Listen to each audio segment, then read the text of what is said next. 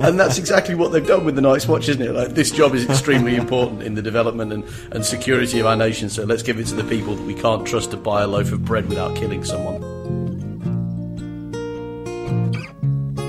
The other thing is they released the Hound. Uh, release the Hound. um, they uh, they, re- they released the Hound, didn't they? And um, I can't hear it seriously now. Whoa, Whoa. what a uh, what a lot of material. Hello and welcome to episode 5 of Shark Liver Oil's coverage of A Storm of Swords by George R. R. Martin. This part is called And Now His Watch is Ended. I'm Matt, I'm Dave. Hello. and it's nearly our time to end our watch over the first half of Storm of Swords, because this is the sort of back end of the first part of the of the book. Already? Yeah, uh, what we do uh, every week, as most of you already know now, is uh, we take a section of the book um, and then you know just discuss it. So we broke we've broken this this book down into a number of sections. This is part five. We're going from oh god, here we go. Hang on, this is my usual.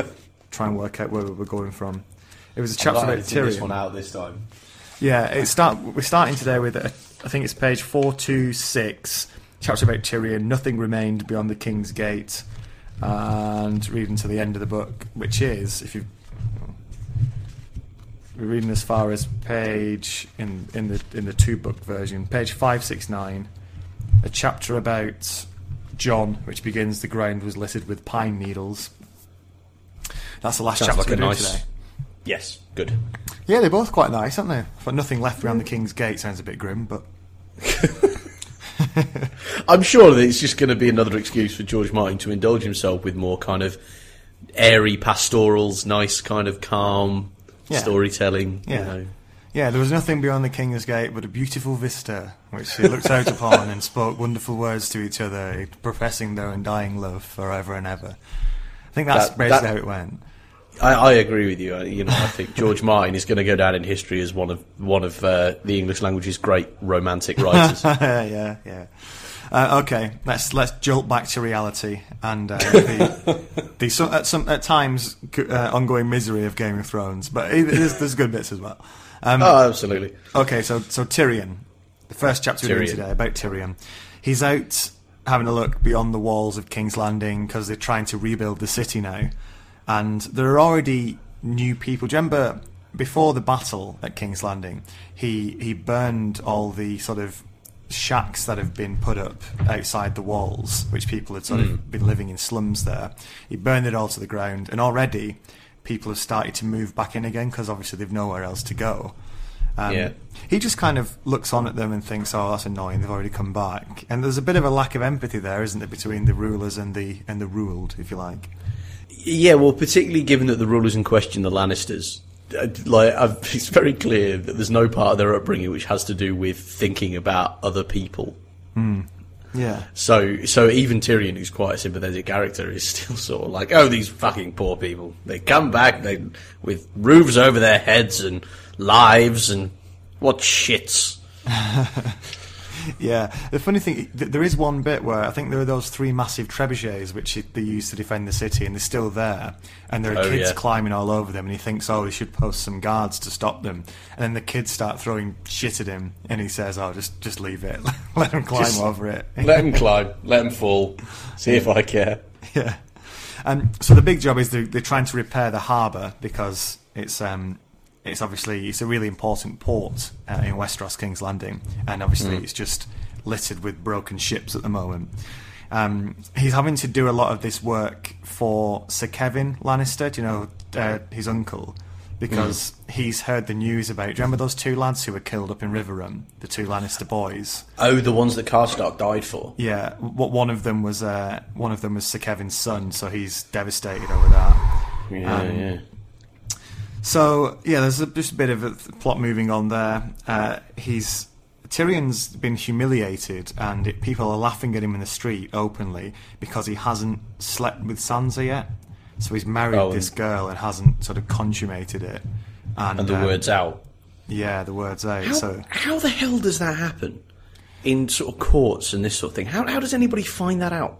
Well, this is it. He he thinks there are two ways this has happened. He says a it's either Sansa's been daft enough to tell one of her handmaidens who, and they're all sort of in the pay of Cersei, or um, there's there's this there's, there are these constant nods towards the fact that Varys seems to have access to this connection of passages around the castle, and it's almost like walls, uh, passages behind walls, so you can spy on people's rooms and see what they're getting up to, and that's the way that Varys knows so much. So it's possible that someone's been watching them in the bedroom, which is creepy enough if you just think about it for a minute. Yeah, I was going to say, it's a horrible image, isn't it? Varys hiding behind some sort of like a portrait on the walls with the eyes cut out, looking through it. And just, horrible. Yeah. Um, so he goes to he, he he sort of thinks about Shae as well, um, who and he was a bit disappointed that when he told Shae that he was marrying Sansa, he expected her to be really angry and upset um, because obviously they're supposed to be these two people who are in love, and she just really didn't really care. She said, "Oh well, you know." As long as I'm still your whore, I'm not bothered. I'm still getting what I want from it, effectively. Yeah. and I can understand why Tyrion coming at it from a very kind of privileged, you know, wanting love kind of a place would be would be hurt by that. But if you think about it, l- that sort of love romantic connection thing, in a sense, is quite a luxury, particularly in a world like this. So Shae's like, well, what's the best I could possibly have expected? You know, Yeah. I, you know, I I'm still sleeping with you. Also, is she as a whore? Is she still sleeping with other people? Because you could. I think Sorry. they had a, they had an agreement when they, do you know, right back at before the when he first met her the, in that camp, the Mm. agreement was that she wasn't to sleep with anybody else. Um, she was Mm. just going to be his. Okay, all right, fair enough. Because I was going to say actually, like you can definitely see, you can definitely see that then, can't you? Like you know, she's like, well, I'm a prostitute and I sleep with other people, so go ahead. yeah. It's a strange arrangement they've got, isn't it? Because Yeah. you're never sure whether uh, um, they're both after the same thing, and I, I kind of get the impression they're not. Um, but you know, I don't know about you.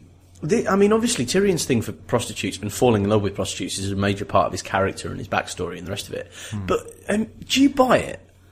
I mean, because uh, I think it's he's such a canny operator in all other areas of life, and he's so like immune to insults and to and to kind of emotional pain. Otherwise, he's had to be because he just gets mocked everywhere he goes. Yeah. and then he's got this sort of Achilles heel. Does it does it ring true to you? Uh, yeah, I think it. I think it does. As far as you think, he's, he finally they- they're just they're the only people who actually um, are see him for anything other than something quite embarrassing and a bit disgusting. And maybe he maybe he just chooses to believe um, that it's real, or he, I suppose it's the only time he even gets the chance to um, to believe that someone is genuinely attracted to him. Um, so I maybe he just doesn't true. know how to. He, he, he can't he can't tell the difference between genuine and not genuine, just simply because he, you know, he doesn't have anything to compare it to. So he just assumes this is this is the way. It does. You're right. I think you're right. Um, there is some problem with that because he's so shrewd with everything else. But then I suppose people can be very shrewd about most things and then- have a, a blind spot in certain areas. Yeah, that's true. Um, and I, you know, I don't. He doesn't feel like a massive bum note in his character, but it is a bit like, you know, he's sort of like discovering that, like, The Rock, uh, in his spare time, does sort of like has a real passion for flower arranging. It's like, you know, you would write that into a character because it's nice to have a bit of contrast. But is that would that really happen in life? You know what I mean? Yeah. Anyway. Yeah. There's this this next passage where uh, Tyrion goes to visit this guy called Simon Silvertongue, who's a, a singer who's been uh, spending a lot of time with Shae, and I think she's told him some. I think that he basically knows about Tyrion and Shae and how their relationship. So Tyrion's offer is to get him to leave for like 10 years and go and wander around the free sh- cities outside of Westeros. And Yeah. he's saying, you know, take this massive bag of go- gold and off you go. And Yeah. this guy, uh, Simon Silvertongue, he, he, he has threatened him before, Tyrion, and he didn't do anything about it.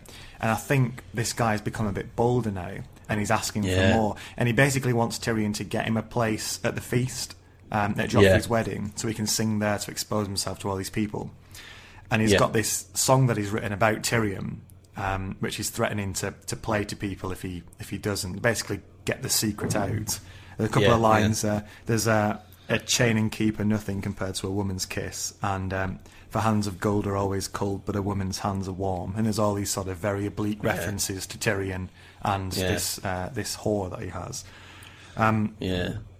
So it's quite funny. This guy's a classic example of a, a sort of small time guy overplaying his hand here, isn't it? Because he, he has the chance to get all this money and be pretty much made up as a very wealthy singer for the rest of his life. But he, he rejects that and says, "No, I want this place singing at the uh, in front of the king." And in the end, Tyrion sort of leaves and tells Bronn to. To just off him the first opportunity. so, Yeah, it's, it's, it's a bit mafia, this, isn't it? Yeah. Somebody going in beneath his dignity to have a, have a, a, you know, make him an offer that he can't refuse.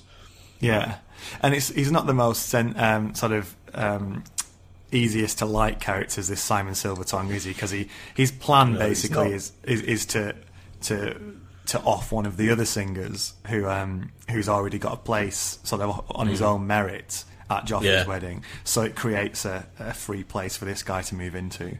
So yeah, he he seems just a lot of low cunning, but a lot of stupidity as well amongst that that singer, and he kind of does creates his own downfall, doesn't he? He does, and he, I don't know. This is quite a, a dark scene, but there is something quite funny about it because you know what Tyrion Lannister is like and how good he is at negotiating things, and then you've got this guy sitting there across a table holding a lute casually, strumming it and kind of going, "Well, I don't know what's in it for me." you fucking idiot! Yeah. the continued right to draw breath is what's in it for you, but never mind. Yeah, because this is um, this whole offer of Tyrion's is just him out of kindness, really, isn't it? Because he's a bit squeamish about offing people left, right, and centre. Because the easiest thing to do is to kill this guy, but um, Uh-huh. he tries to give him a way out. He doesn't take it, so he goes right. Well, that's you done for them. Um, that counts as unwise mercy in Westeros, doesn't it? Yeah. Okay, Even giving him the first chance. Yeah. Um, the next person Tyrion goes to meet on his little travels is is Tywin, who summons him to his uh, his solar and says to him that he's got a uh, uh, he's got these two Valyrian steel swords. Which uh, it- this is the thing. Do you remember Tywin's been after these swords for years, and he can't get hold of one. These special swords. He's got two of them, uh, which have been newly created. What, just off of Amazon. Yeah, one for Joffrey and one for Jaime, and they look these really impressive blades. Um, Yeah. Do you know where this, these these have come from? I think we we may have spoken about it before. I, I, I, if we have, I can't remember. Where have they come from? It's um, it's Ned's old sword. You know ice, which um, they used to have? Oh, and it's been melted He's down. melted it down and turned it into two Oh, swords. you Yeah, bastard! Yeah. You bastard! it's another sort of kicking the balls for the Starks, isn't it? That's their Yeah. sort of their ancestral sword has now been melted, melted down, down and gone over to the given Lannisters. Yeah. Yeah, you can. I, do you know what? I didn't realise that while I was reading this, but you could almost hear in uh, Tywin Lannister's voice just that he's suppressing a mad laugh, like a kind of. Yeah. I'm just so diabolical. yeah. Uh, yeah, we get a bit of a chance to, to see just how, how bad things are for Tyrion insofar as looking after the crown's finances. Looks like the mm. crown's borrowed loads and loads and loads of money and has no way of paying it back. And it's a kind of one of those sort of pass the parcel, but the opposite version where if you're left holding it when the music stops, it's just all terrible and horror for you because mm-hmm. it's just a, a ticking time bomb, this, isn't it? and mm-hmm. Littlefinger's done very well, but he's kind of done very well by just pushing the problems down the line and just borrowing on borrowing to create money. And I mean, there are parallels with modern day, I suppose, but um, the, yeah, a great howling evident parallel. um, yeah, but it's all right because um, so in this in this analogy, is the lordship of Harrenhal like a government bailout? Sort of like, well, he's borrowed too much and he's kicked it down the road, but let's give him a lot of money anyway. Hey, I mean, it's Petyr Baelish after all, and he's got the dirt on the lot of us, so um, yeah, probably better do that. Yeah, it feels like he's just got out at just the right time, hasn't he, Baelish? Yeah, yeah. Isn't it infuriating? A character as slimy as Petyr Baelish being the one who's got the charmed life, always sidestepping the obstacles and kind of Yeah. winning through no matter what. Yeah, Um, yeah. I really hope he gets to the Eyrie and uh, Lysa Lysa Arryn just kicks him square in the balls. out the moon Of course, I'm not going to fucking marry you. What are you mental? Get in one of those freaky sky cells and just rot there for the rest of your life. oh lord, terrifying, isn't it? Yeah. The um. So the other thing here is this news of oh um Cersei's the, the offer of marrying Cersei to Sir Willas has been turned down. Um, so I'm not sleeping with her. She shags her brother. yeah.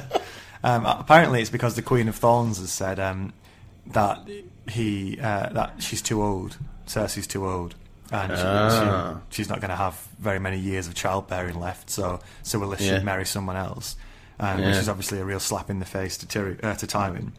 Mm-hmm. Um, there's also this news that's come down from the from the wall from Castle Black about the attack at the Fist of the First Men Mm. saying saying we need support. Um, there's been this big attack, and once again, Tywin's response, as last time when the the threat was the wildlings, and they um they basically said, "Oh, well, just leave the wall to it, and if the wildlings come over, it's another problem for Robb. So much the better." This time, Tywin says, "Oh, well, we can't send any soldiers, but um, just make it clear that." Uh, unless they select Janos Slynt as the new Lord Commander of the Night's Watch, um, they're not going to get any more soldiers from us.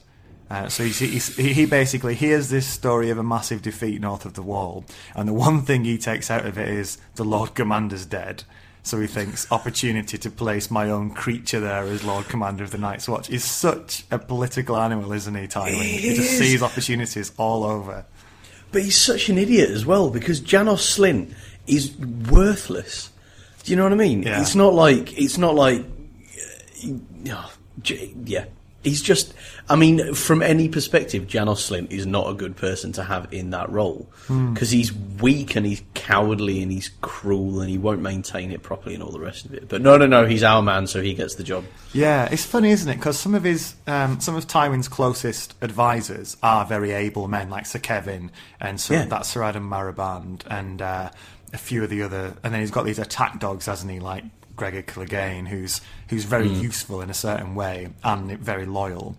But then there's another tier of people like uh, the uh, Grand Maester Pycelle and um, Janos Slynt, where it's sort of if he can't, if he's not got an able person, his next best thing is uh, at least have someone who's in- completely loyal. And the two, th- the one thing you can say about both Pycelle and Slynt are they sort of depend completely on the Lannisters. So he just thinks, you know, if you can't have someone who's loyal and particularly able, then just make sure they're loyal. If you can't have good, at least have purchased. Yeah, and by loyal, I just mean that um, they don't have any other option to turn away because someone like Yeah. Slynt would sell uh, Tywin down the river at the first opportunity, but you can't see a, a, a position where anybody else would give him the same level of support. So by definition, Yeah. it's going to stick with the Lannisters. Yeah. yeah. So we move north to north of the Wall. Let's, where Janos Slynt is decidedly not the Lord Commander of the Night's Watch. No, no, because the old Thank bear's still kicking. Uh, well, Yes! at, at the moment he is. Uh, Get in there, Gio. Yeah. So this is uh, this is they've got to Craster's now. Um, this the the sort of depleted remnants of this, you know, the survivors of the Battle of the Fist of the First Men. Reach Cl- uh, Craster's Keep. Sam's got himself a new nickname because he's killed a, a White Walker. He's now called Slayer, which is it's kind of a it's kind of an ironic name, isn't it? From most of the most of the uh, Night's Watch, they call him it to kind of make fun of him because they don't really believe he did it. Yeah. Um, although the the Lord Commander seems to believe him yeah. um, because they've they've got all. Uh, do you remember they found this massive cache of uh, dragon glass?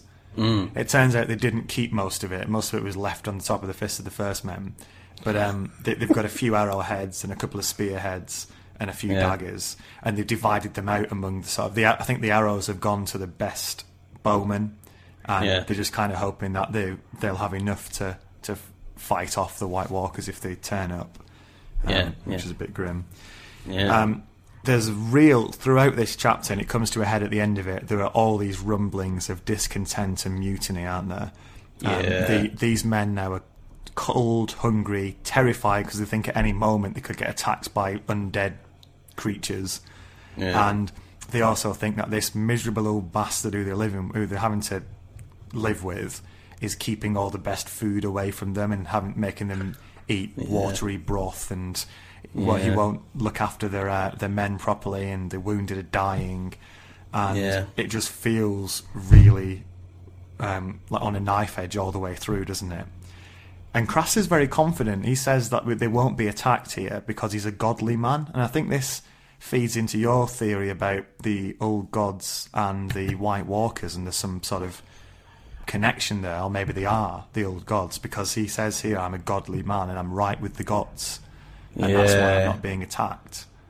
It's a frightening idea, though, isn't it? The idea that the old gods, who were sort of above all else quite static, Yeah. uh, you know, you know, have suddenly become these walking around kind of evil beasts, or have turned out to be these kind of. Um, so I kind, I kind of don't want the old gods to be these things, but I think they probably are. What a what sacrifice as well to actually get on terms with the old gods. Uh, just taking your newborn sons out into the woods to leave to die or to be taken by them. I mean, that's what a price Oh. to pay. And there's a really creepy bit at the end of this at the end of this chapter as well, isn't it? It's like the last line of this chapter implies that those sons don't necessarily die and stay dead. Oh, really? What was the line? Oh, the last line of it is the the sons they come back or something like that. Like the very last line of this this chunk, this chapter. I Um, completely missed that. Let me find it. Hang on. It's, it says that he says the sons come back. Um, one of well, right, yeah, exactly. Right at the end of it, um, uh, Sam's being urged to run away by um, by various of Craster's wives, and um, Oh fuck and yeah! One of the reasons they give is that the sons come back,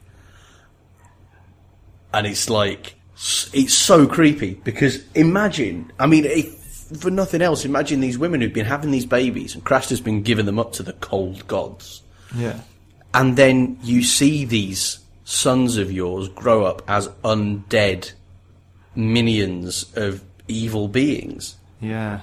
occasionally wandering through your house and stealing a chicken or two. And uh, Yeah, yeah, this is the line that it's one of the older women of Craster's daughters who says, The boy's brothers, Craster's sons, the white cold's rising, I can feel it in my bones.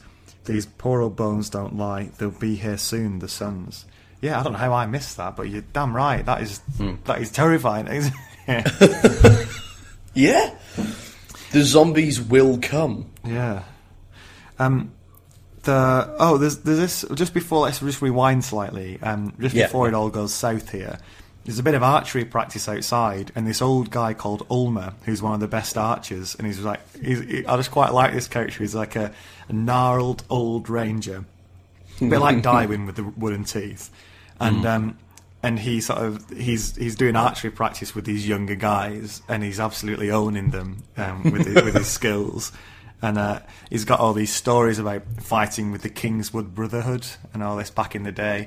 And this is another uh, old story which you keep getting links back to. I think Jaime uh, Lannister mentions it uh, uh, ages ago because there's this guy called the Smiling Knight who led the these bandits in the in the Kingswood, and it was about one of these stories about how great the old um, Kingsguard used to be. The, there was this big battle, and I think there's the, the sword of the morning slew the Smiling Knight, and all this stuff. And um, it's funny because this is from the opposite side, and he's talking about all these old friends he used to have in a king in this this group of bandits, and how they were all really brave and skilled Yeah. and stuff. And I just love those sort of two sides to every great battle story. Yeah, yeah, yeah. And George Martin does it better than almost anyone else, doesn't it? Making every side somehow relatable. Yeah. Uh, there's a nice little passage with Grenn uh, talking about bravery, uh, where Sam's saying how cowardly he is and how he, he thinks it's stupid that everyone calls him Slayer, and it's obviously a joke. And Grenn says that you know he's just pretending to be brave, and he's he's scared most of the time, and he, he wonders if that's what everyone does, and it probably is. And it's the I just quite Yeah. liked it because it it's easy to read these books and assume, oh yeah, look at all these people just being brave and doing these superhuman feats. But I suppose all these characters would just ninety percent of the time when they're doing sort of brave things, they're just fucking terrified. Yeah, and I, and I think that's very true to life, isn't it? I think I don't I don't know many people who do extraordinary things and who afterwards go, oh, "It wasn't a big deal. Like I just you know just sort of got on with it. It's not really very frightening." Yeah. Um, you know, I, that's not all false modesty. Yeah. You know, the fact that people don't talk that way is the fact that it really is frightening and people do extraordinary things anyway. And haven't you just been crying out for somebody to have this talk with Sam? Mm. Man, if ever there was a guy who needed a sort of big brother figure to be like, I get that you're scared, but it's okay to be scared. Mm. You know, that's not a failure of, of who you are. Yeah. Because that's all he's ever got from his dad, isn't it? You read books, you sing songs, Yeah. go fuck yourself. whereas, whereas here, Grenn is like, you know, it's that. I think it's a really important thing. Actually, I think everybody needs it at some point. Is for somebody who's like vaguely contemporary with them to be like, actually, you know, you're not doing as badly as you think you are. yeah, yeah. He's he's becoming a really important character for Sam, isn't he, Grenn? He is, and I, I, it's another great example of those minor characters that just sort of come out and blossom a bit in the book in a way they never do in the TV series. Yeah. Yeah. Now, there's before that. There is, obviously there's this big mutiny. Before that happens, um, this guy called Bannen finally dies. One of the rangers who's been dying slowly in the um, of his wounds, and there's this funeral. And I, I kind of got the impression here that sort of, especially on a second read, this was a real chance of um, for the Lord Commander to restore some um, morale and to give him a really good send off and make a really stirring speech about how great this guy was. Because uh, earlier in the chapter we hear that this guy was in charge of the medical supplies and he. I think I think he might have been, or something to do with that. Or there's, I'm sure there's bits and pieces they could have said about him anyway.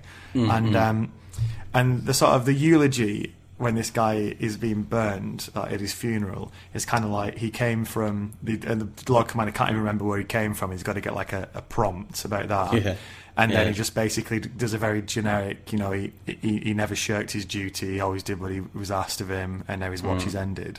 And you just think if it was something, he kind of phoned it in, and if it was something a bit more. Um, I don't know, stirring that he could say, it might have brought brought a few of the people on the fence around a bit more for when it all went south in the end. But Oh, that's true. I hadn't thought of that because I thought this is. I thought this was just another expression of the Night's Watch and how they're only interested in one thing, which is doing their duty and then dying.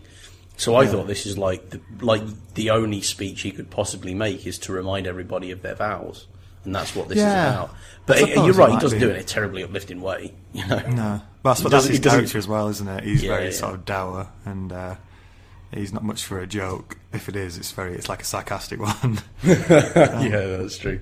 He um he uh, he doesn't certainly doesn't give it the the full Independence Day, Bill Pullman and Independence Day. No, he doesn't, Which, exactly. which would sound Matt something like. no, I'm not doing it again. oh man, how many times have I done? You've come to the wrong place. The thing is, though, is it's not. Um, this isn't a, a "we will survive" kind of speech. Though. Oh, that'd be great though. It's like we will, without question, go quietly into the night. yeah, It is unavoidable that we will give up without a fight. Today we celebrate death. yeah.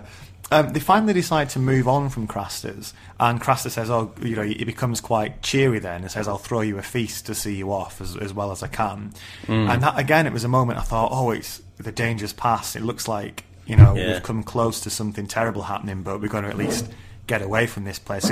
Because I felt through all this, the longer they stayed there, the worse things were going to get, and the more um, the more dangerous it would it, it was becoming. So when they were about to leave, I was thinking that's great news. And then there's this basically the the feast isn't good enough, um, and all the uh, quite a few of the members of the watch start complaining, and it turns into this standoff between the Lord Commander and one of the men who are complaining. And it looks like the Lord Commander's won because the guy's about to sit down, but then Craster sort of steps in. And um, and it just all and, and then suddenly people are getting stabbed left, right, and centre, and the old bear's killed along with Craster, and it just turns into this massive fight between the loyalists and the and the uh, the non-loyalists, I suppose. And the old bear's dead. Yeah, He's gone. Man, we're losing badass grandpas left, right, and centre here. yeah, yeah, and it's a real that that was a real shock, wasn't it? That he um, Yeah. he couldn't hold on to this group, and you, the thing is, it's per, it's both a shock and not because on the other hand, you can see this building all the way through the chapter, and the fact that they're desperate and frightened men, and they're being treated badly by a guy who's got no power over them. You know, Craster is other than the fact that you know the Night's Watcher decided because it's his place, they're not gonna they're not gonna do anything to him. Yeah. In terms of, he's got no guards. He's got no strength. It's just him Yeah. shouting at people, and it's there's only so far you can prod someone like that, I think, and then suddenly it all it all goes to hell. Yeah, uh, particularly when the Night's Watch have all been selected for being, you know, unpalatable in the society they grew up in. Yeah, yeah, You know what I mean? Actually, I'd never thought of this before, but the whole Night's Watch project is a little bit like um, the people who kind of routinely write into to like the Sun. I'm told, um, and kind of suggest that all the people who've been locked up for horrible crimes should go and serve in the army. And it's Yeah. like, i- is that what you want? Like a crowd Yeah. full of heavily, heavily a crowd full of heavily armed paedophiles. Is that what you're looking to? Do you know what I mean? And that's exactly what they've done with the Night's Watch, isn't it? Like this job is extremely important in the development and, and security of our nation. So let's give it to the people that we can't trust to buy a loaf of bread without killing someone. yeah. I remember actually. Yeah, there was a big thing in England for a while, wasn't there? Um, in some newspaper to uh, to send convicts to the army. And I remember someone's response was like, "The last thing we need in the war in Afghanistan, it's not the one thing. I don't know what's going to solve it, but one thing that isn't is a paedophile in a tank." That's not the answer. I'll tell you that here and now, and for free. It's never the answer. A paedophile in a tank is never the answer. It's never, Whatever never the the, solution to your problem. Um, there are two other things I want to say about this chapter. One is um, the old bear's death. He has a little sort of dying speech. And Does it's classic, isn't it? It's Classic, straight from yeah. the Vietnam War movie. Go, yeah, tell my but son.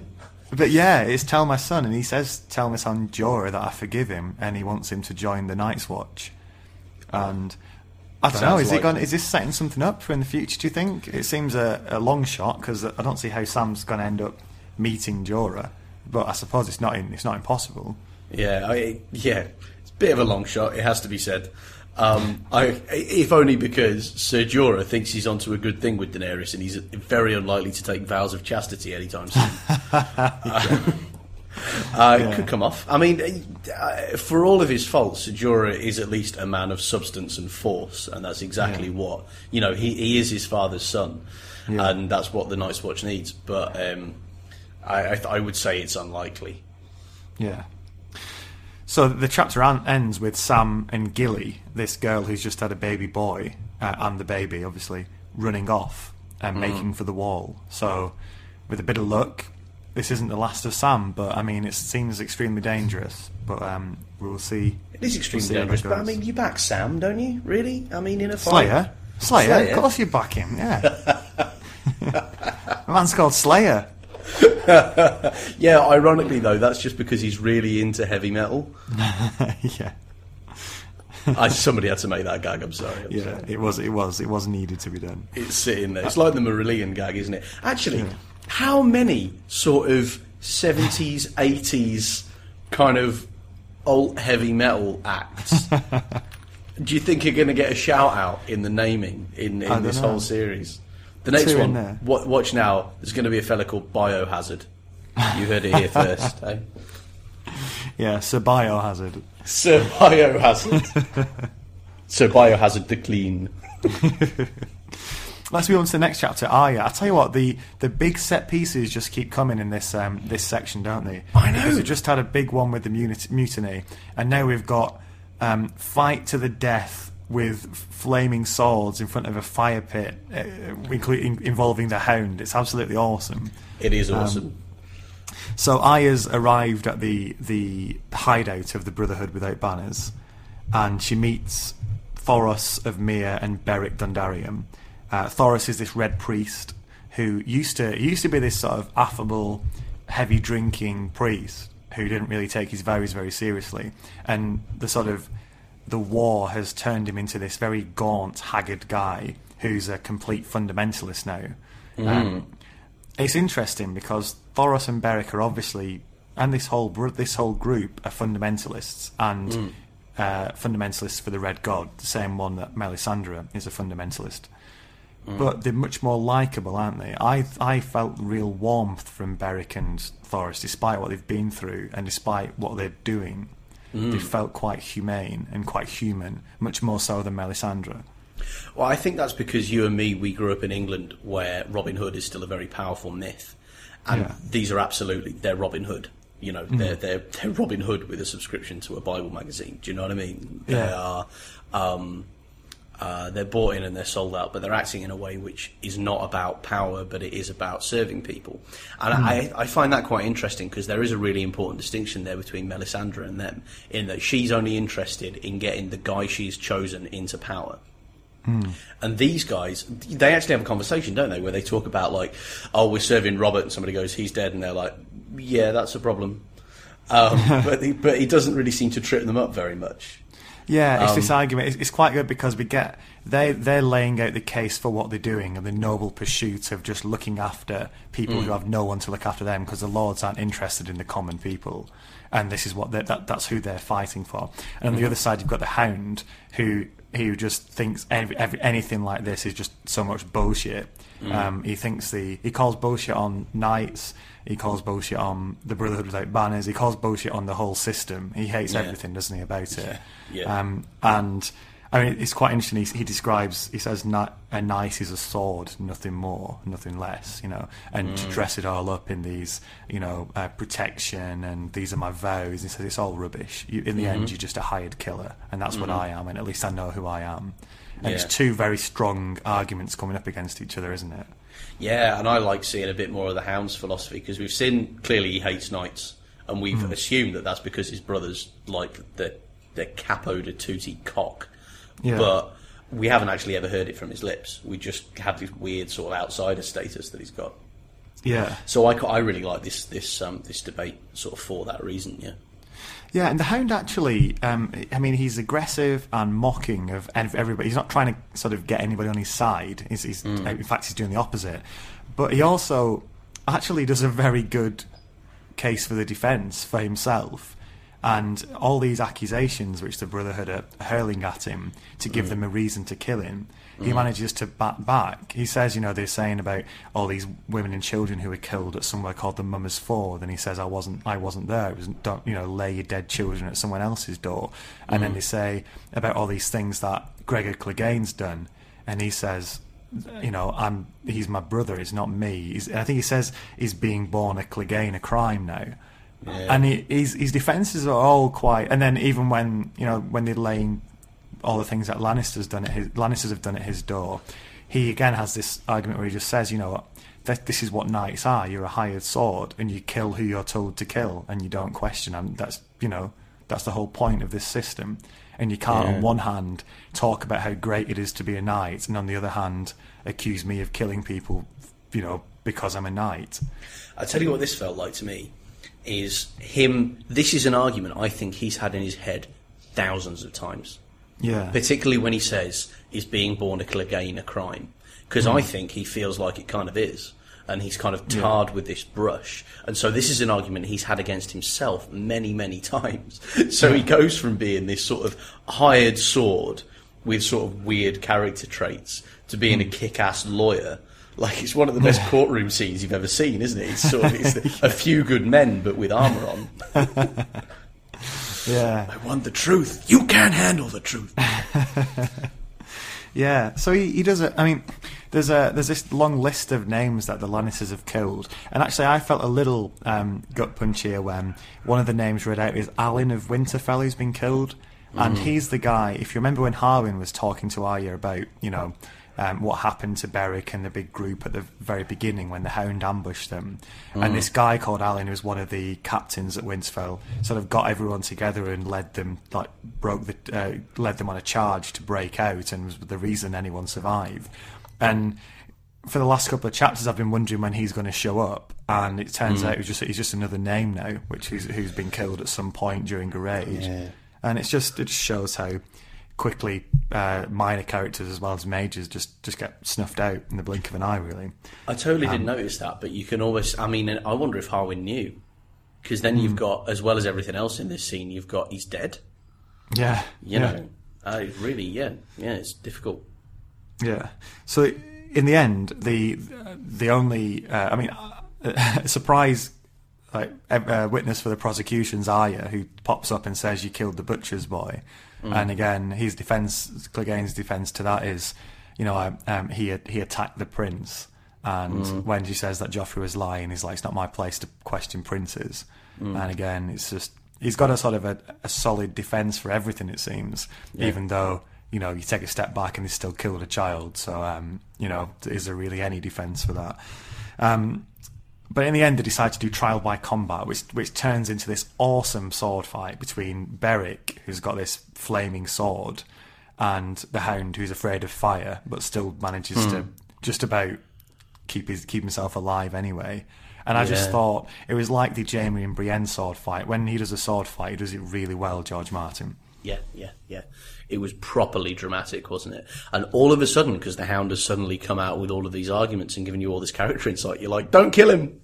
Yeah, yeah, I agree. Yeah, I didn't want I didn't want to see him die here, but also I quite liked Beric, so I didn't know which way to go. Because Uh, we kind of have been. There's been a, Beric's been set up for a long time as this sort of like great hope. Because people are talking about this pack of wolves roaming around in this sort of area, seeming to do justice and survive and stuff. And it's all tied to the name Beric Dondarrion. So you're like, this guy's too interesting to lose. The Hound is too interesting to lose, and yet they are fighting each other with swords. Yeah, Really tense. yeah, yeah, exactly. Yeah, yeah. Not just for practice.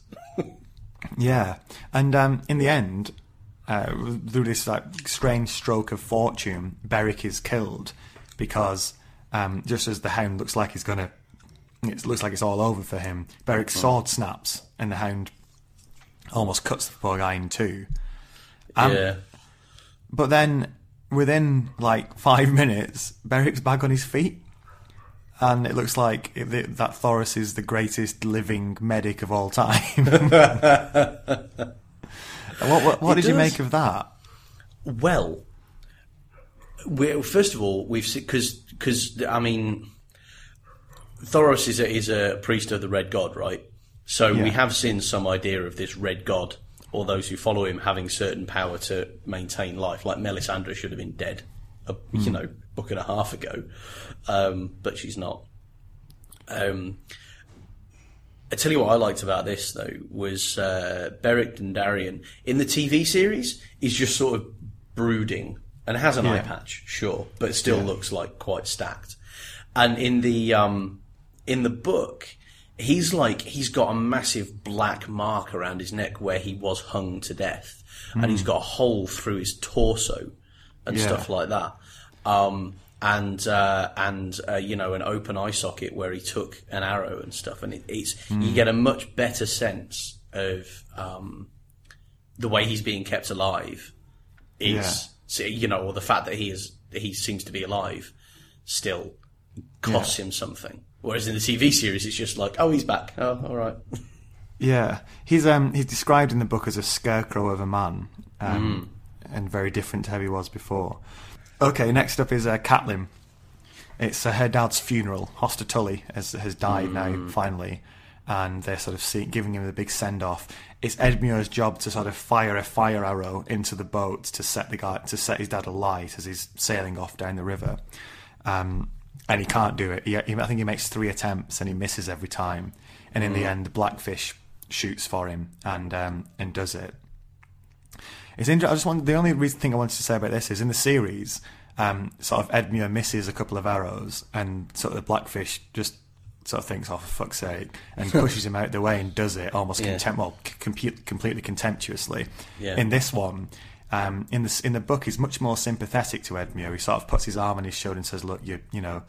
Uh, your dad missed the first time when his granddad um, was being carried off as well, and there's no shame in it. And then he fires the arrow and you know does it. Yeah. I just thought it was interesting that the blackfish is much more is a much harder character in the series, and in the book he's very talented, but also there's a real uh, warmth to him in the way he's tr- he used to treat Catelyn and and Lysa when they were little, and the way he sort of he is with Edmure here as well. And I think that's really necessary because otherwise, Riverrun is quite a cold place. You know, you've got Catelyn falling apart because her kids are all being killed and her family's scattered and stuff. Um, and you've got Edmure who is becoming more and more laughable the more time goes on. Um, and, and he's just seems to be kind of full of wounded pride. Um, and uh, and you sort of need a bit of warmth there, whereas in the TV series that that feels lacking to me anyway. I don't know. What did you think about that? Yeah, I think so. I mean, I think it's because they've they've they've hardly got any time to establish what the blackfish is, so hmm. they've got to just decide. You know, they can't make make him too complicated or complex a character. So just to hmm. just to make it clear what kind of guy he is, he's just very gruff and he's, Yeah. he's, he's, it's, it's obviously nice deep down, but it, hmm. he's mostly gruff and no nonsense, isn't he? He's mm-hmm. Mister No mm-hmm. Nonsense, the blackfish. Yeah, yeah, yeah. There's no denying that. Yeah. Um, I think also in the series because the Greatjon disappears in the series, and I think he, I think they kind of use the Blackfish to take his place a bit as well. He's a sort of strong, um, strong arm of Robb's army as well.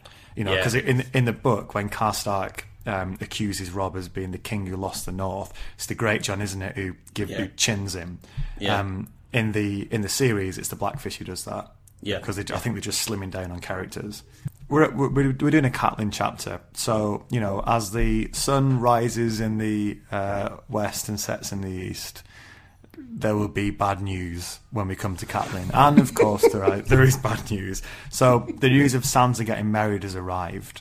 So that is Yeah. pretty that pretty much mean. I mean, this really shows the enormity of what's happened here because Robb's saying, um, you know, if I ha- if I had the time again, I would trade Sansa for Jaime. And then try and marry Sansa to the Tyrells so we could get the Tyrells on side. Yeah. And he's thinking that would, would have been quite a smart move tactically, but he just didn't think of it at the time. And you know, Yeah. everyone can always come up with these plans in hindsight, but it does sound like it might have worked. Um, but now Sansa's married to, to, to Tyrion. There's no way that they can ransom her back Yeah. because she's not theirs anymore, effectively. Yeah. So they've lost her. Yeah. And and the, the, the, you really feel again, as we said last time, that uh, Robb is the only thing keeping the North going now. And Catelyn says that to him, and he says, Yeah. "You know, I'm not, I'm not dead yet, Mum." And Yeah. um, and she's sort of saying, "Make sure you don't, because I'm not going to be able to take it if you, uh, if you, if you're killed." And to be honest, at this point, I'm thinking, "Yeah, I'm pretty much down with Catelyn as well here. sure, I could take it." I couldn't hack that. Like just because because so much of the story that I care about is revolves around the Starks. Yeah. And without them, I'm not really certain who I care about. You know. Yeah. Like Tyrion, definitely. Jon. Yeah, and then Daenerys to a certain extent. But after that, I'm sort of like, ah, Yeah. you know, I just don't feel invested in like the well-being of, of certain characters. You know. Yeah, such is Catelyn's worry. She says to um, to Robb to uh, actually sue for peace, and she says, you know, maybe it's time to cut our losses now and just try and defend the North. Yeah. And and he says, you know, they killed they killed my dad, and I'm never going to sue for, for peace. You know, around who until that's been yeah until that's been settled. And he actually says um, he sort of he sort of uses that against her and, and, and says, you know, I thought you know you'd be more on my side. Have you forgotten what they did to to him? And she sort of there's this very quick line where she says she'd never hit, she'd never um, struck one of her children before, but she very nearly did then. The the other thing is there's this uh, meeting with the Freys. The Freys have come back to to offer some chance of getting them back on side. And the the big problem here is that uh,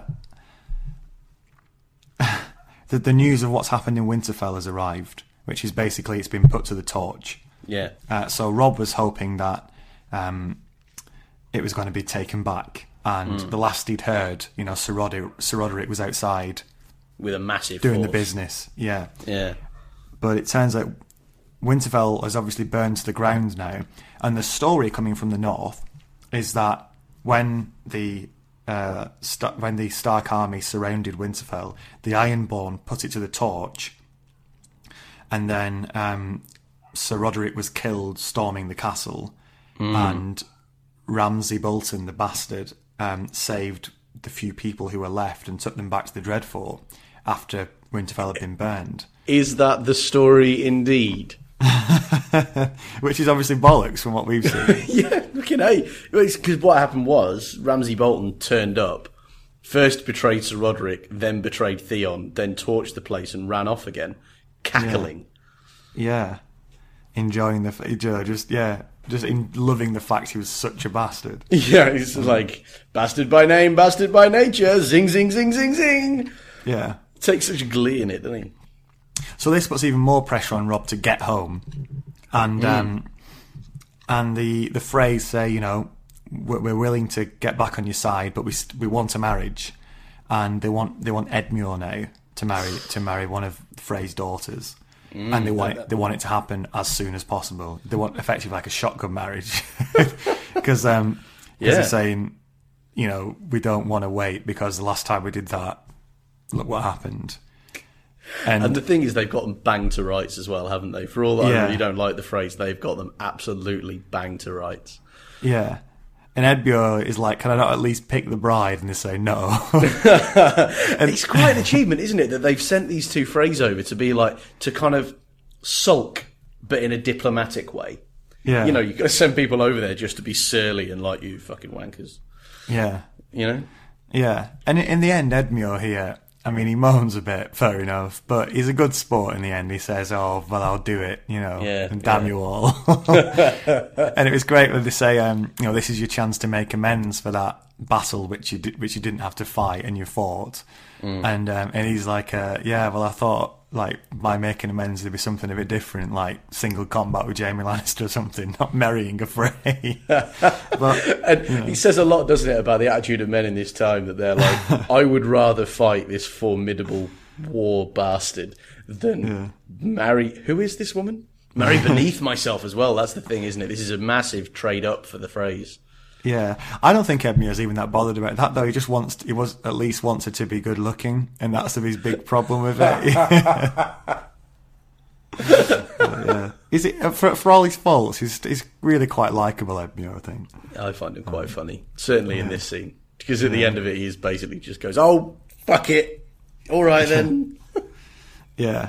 Uh, but we're on to Davos next, and um, he's been summoned summoned by the king. Remember, last we were with him, he was stuck in a in a in a cell with uh, with the old hand of the king, uh, Alester Florent, and uh, this guy called Axel uh, comes down. Axel Florent, which is Alester's brother, who's the captain of the guard or the castellan, and uh, as he's taking as as Axel's taking Davos to see the king, uh, Axel says, you know, um, you need to convince him to make me hand of the king, uh, and if you if you do, I'll give you a ship back, and if you don't, I'll make sure you die at some point, so in some horrible accident. It's, it's really threatening. Um, yeah. and I I don't know. I got the feeling that Axel's speaking to Stannis in the way that he speaks to people below him, and Axel just assumes that he can he can force the smaller people to do what he wants just out of fear. Yeah. And I'd imagine that's just worked for him for the, all his life so far because he's an extremely powerful lord, and people like Davos shouldn't even be, you know, they're, they're knights just about because Yeah. Stannis, you know, because he did well smuggling onions one time. Yeah. Um, yeah. Uh, this this meeting with Stannis, uh, Davos realizes that Stannis has, has lost a lot of weight and he looks ten years older. He mm. looks really haggard and old, mm. and obviously, whatever Stannis is doing with Melisandre, it's not good for his health. Yeah. Uh, hey, here's a thing. Just thought of this. We we hmm. didn't see Stannis at all at the Battle of the Blackwater, did we? I mean, we know he was there and stuff, but we he's not a POV character. So we didn't really see what was going on with him, right? No, Has he done a Beric Dondarrion? Do you think? Has he been like on the point of death, and the Red Woman's had to revive him? well, possibly, yeah, Because that Yeah. because that's definitely taken out of Dondarrion, hasn't it? yeah. That's a good point. I assumed it was because of these shadow babies, and he loses he loses pieces of himself as he does that.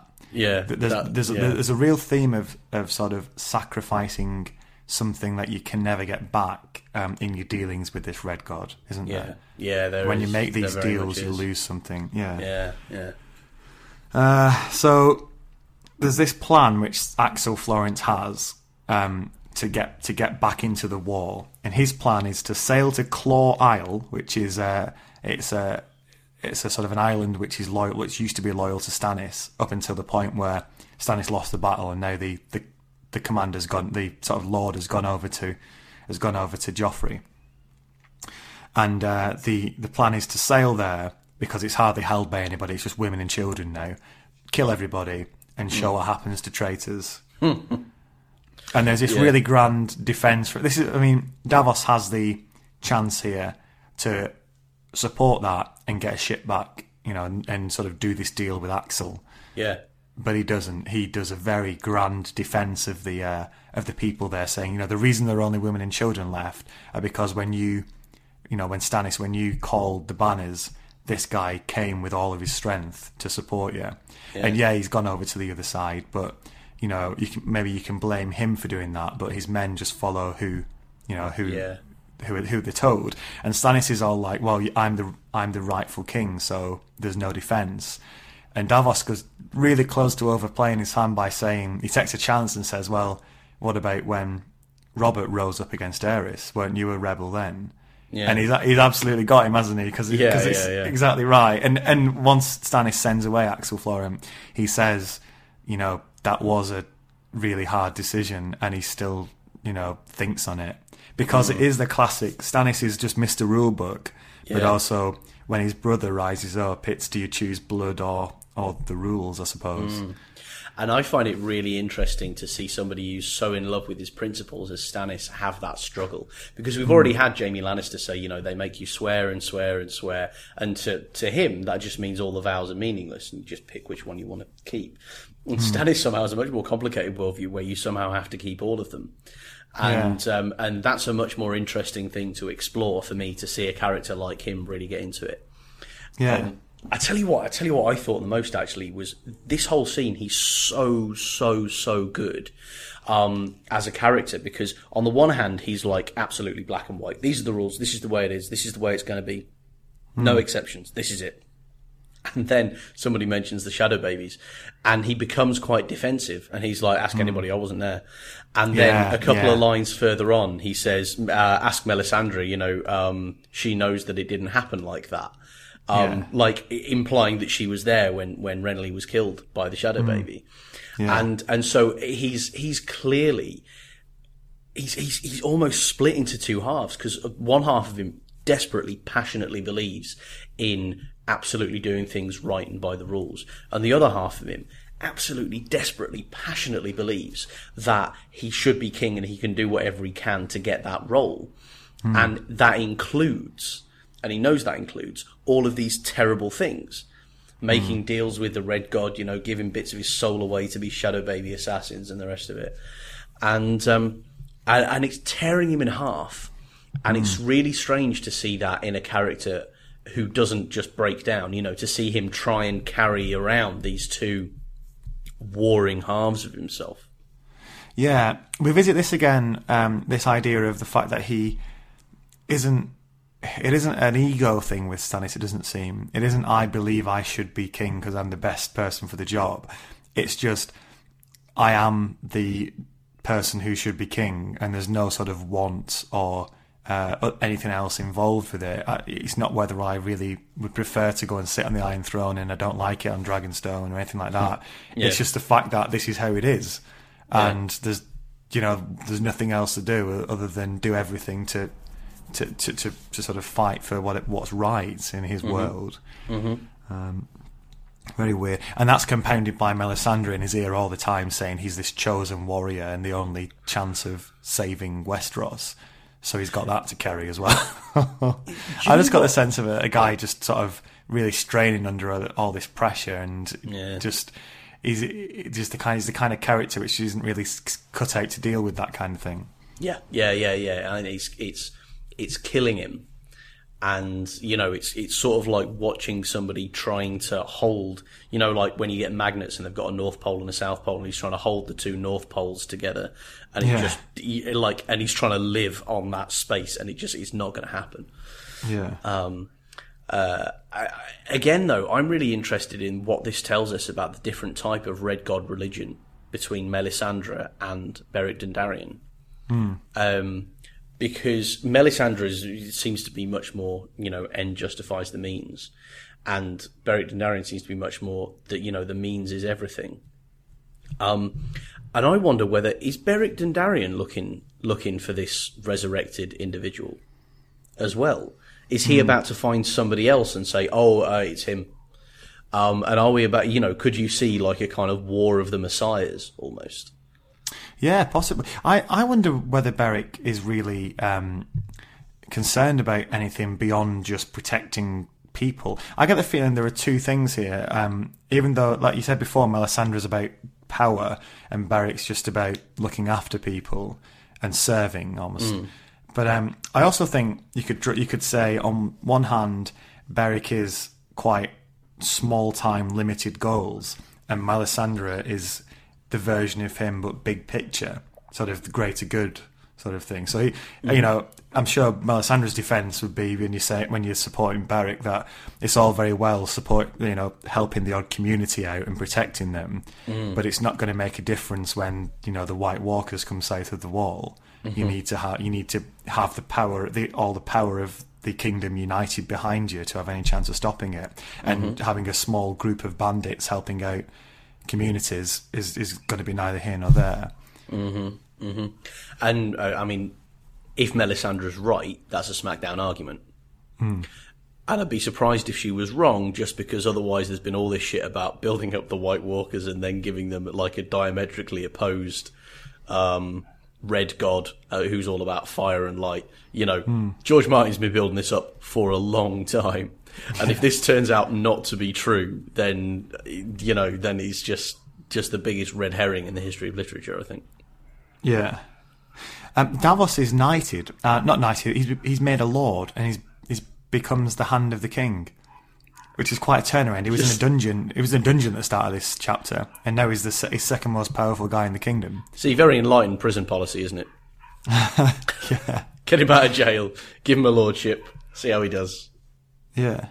The interesting thing here as well is Stannis has seen the fists of the first men in the fire. He's seen the fight. Speaking of the others coming back, he's seen this fight. Yeah. and it's sort of convinced him once again of the importance of the job that he's trying to do mm. and the fact that he should try and do it by any means necessary. He he knows something's coming from the north now. Mm. And I like this very much because this scene in the TV series would just it didn't seem to be about this at all. Didn't set up any further plot. It was just Stannis staring at the flames and looking quite kind of beguiled, and and it was it really fits with the character of Stannis in the TV series, who doesn't have this strength of character at all. He's actually seems to be quite a weak person who's almost hypnotized by the uh, the prospect of power and he's just willing to let Melisandre do whatever she wants in order to get him get him there, sort of thing. Whereas in in the series, in the book, sorry, I, I find it much more believable. This whole thing of like this guy of iron honor and absolute adherence to what's right and what's wrong. Um, and why, and, and, and to have him explain this experience, this what he's seen in the flames, makes kind of contributes to that character and gives him a lot more juice. Because in the TV series, you know, I'm just waiting for Stannis to do something stupid and get himself killed because he's too weak. He's a very weak Yeah. character, whereas in the book he's much more rounded. Yeah, yeah, that's an interesting point. Um, there's also the, la- the last bit here. It's inter- there are limits to what Stannis will do um, in his sort of deal with the Red God here. Uh, he, he he ends the chapter by throwing these three leeches on the fire. Effectively, it seems cursing the three usurpers who are left. So Balon Greyjoy, Joffrey Baratheon, and Robb Stark. Says they're all these pretenders, and he throws them on the fire in this kind of curse. Um, but also, Melisandre has said uh, you, we, you know, you need to give me Edric Storm, the, the you know, the ba- uh, one of Robert's bastards, um, who's on the island, and she wants to obviously sacrifice him to the Red God, and Stannis won't allow it. Yeah. And he sort of has a red line there, doesn't he? Yeah. And it's just interesting that he does have a line which he won't cross. and he has a very strong idea of sort of death is the ultimate punishment and it's the price that many people might have to pay for their actions but it is a punishment and they'll only do it when people deserve it Yeah. uh, that's what he says isn't it he's like edric storm didn't do anything wrong to me Yeah, and it's all. I think it's also there's an element of going back to his decision to support Robert in the uh, usurper war in the rebellion. This battle between um, blood and honor, if you like, and how blood won out, even though honor said that he should support Aerys. Um, and this time as well, even though honor suggests for the greater good, if you believe everything Melisandre says, you should sacrifice this boy to save thousands of others in the future. yeah, yeah. Um, but it's it's his a he hasn't done anything wrong, he's innocent, and b it's his own blood again. And I just I just think sometimes that is the point which does stop Stannis going further. Yeah, yeah, I think that's true. And um, and again, it says something interesting about Stannis. He's actually got balls in the book, whereas in the TV series, he's almost cuckolded by his own desire for power. Yeah, he just does everything that she says, doesn't he? Yeah, and it's and that's and actually that's what I find is so frustrating for that reason because it's like, well, I know that I don't like Melisandre, and I know that Stannis is just going to do what we, what she says. Can we skip this scene, please? Is kind of how I feel about Yeah. it in the TV series. Whereas in Yeah. the book, this brings a bit more kind of tension into it, you know?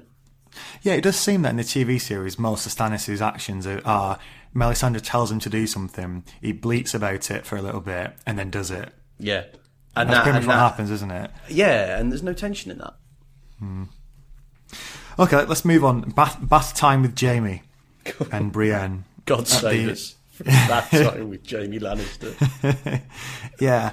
Uh, so Jaime and Brienne share a bath as they're recovering at Harrenhal from their experience.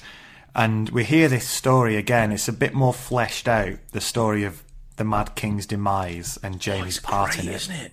Yeah, they look they're really good. These aren't they? These little recollections of how everything went wrong in King's Landing um, at the very end of the Mad King's reign, and this idea of the fact that uh, these pyromancers became like this the closest advisors to the king, and you just really sense this feeling of increasing madness around the court.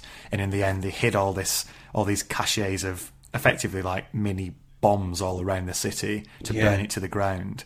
And obviously, the moment when Jaime decided to to kill the Mad King was when the Mad King was about to order to burn the city to the ground.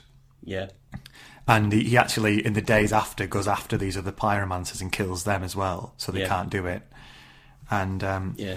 it, it just it's it's really in the similar way to the Hound. It's a case for the defence, this isn't it? And it really and is, yeah. there's this great line where Jaime says, "By what right does the wolf judge the lion?" Referring to when sort of Ned walked into the throne room to see Jaime sitting there with his bloody sword and immediately judged him as guilty Yeah. and actually very interesting, isn't it? And it and it shows the. I think that line as well just gives you a bit more insight into the real conflict between the Starks and the Lannisters as well, and ja- why Jaime was so quick to fly off the handle for any slight. And I suppose it, it it made a bit it a bit more. Um, understanding for me uh, the way that Jaime really disliked Ned at the very start of the book, at the first book, and he just Yeah. seemed like this this sort of black and white antagonist character who you've got Yeah. this Ned character who you like, and there's this prick who, for, for no apparent reason, is doing him. everything he can to yeah, Yeah. to, to, to, to to put things in his way. Yeah, yeah, yeah, yeah. That's very true. Um,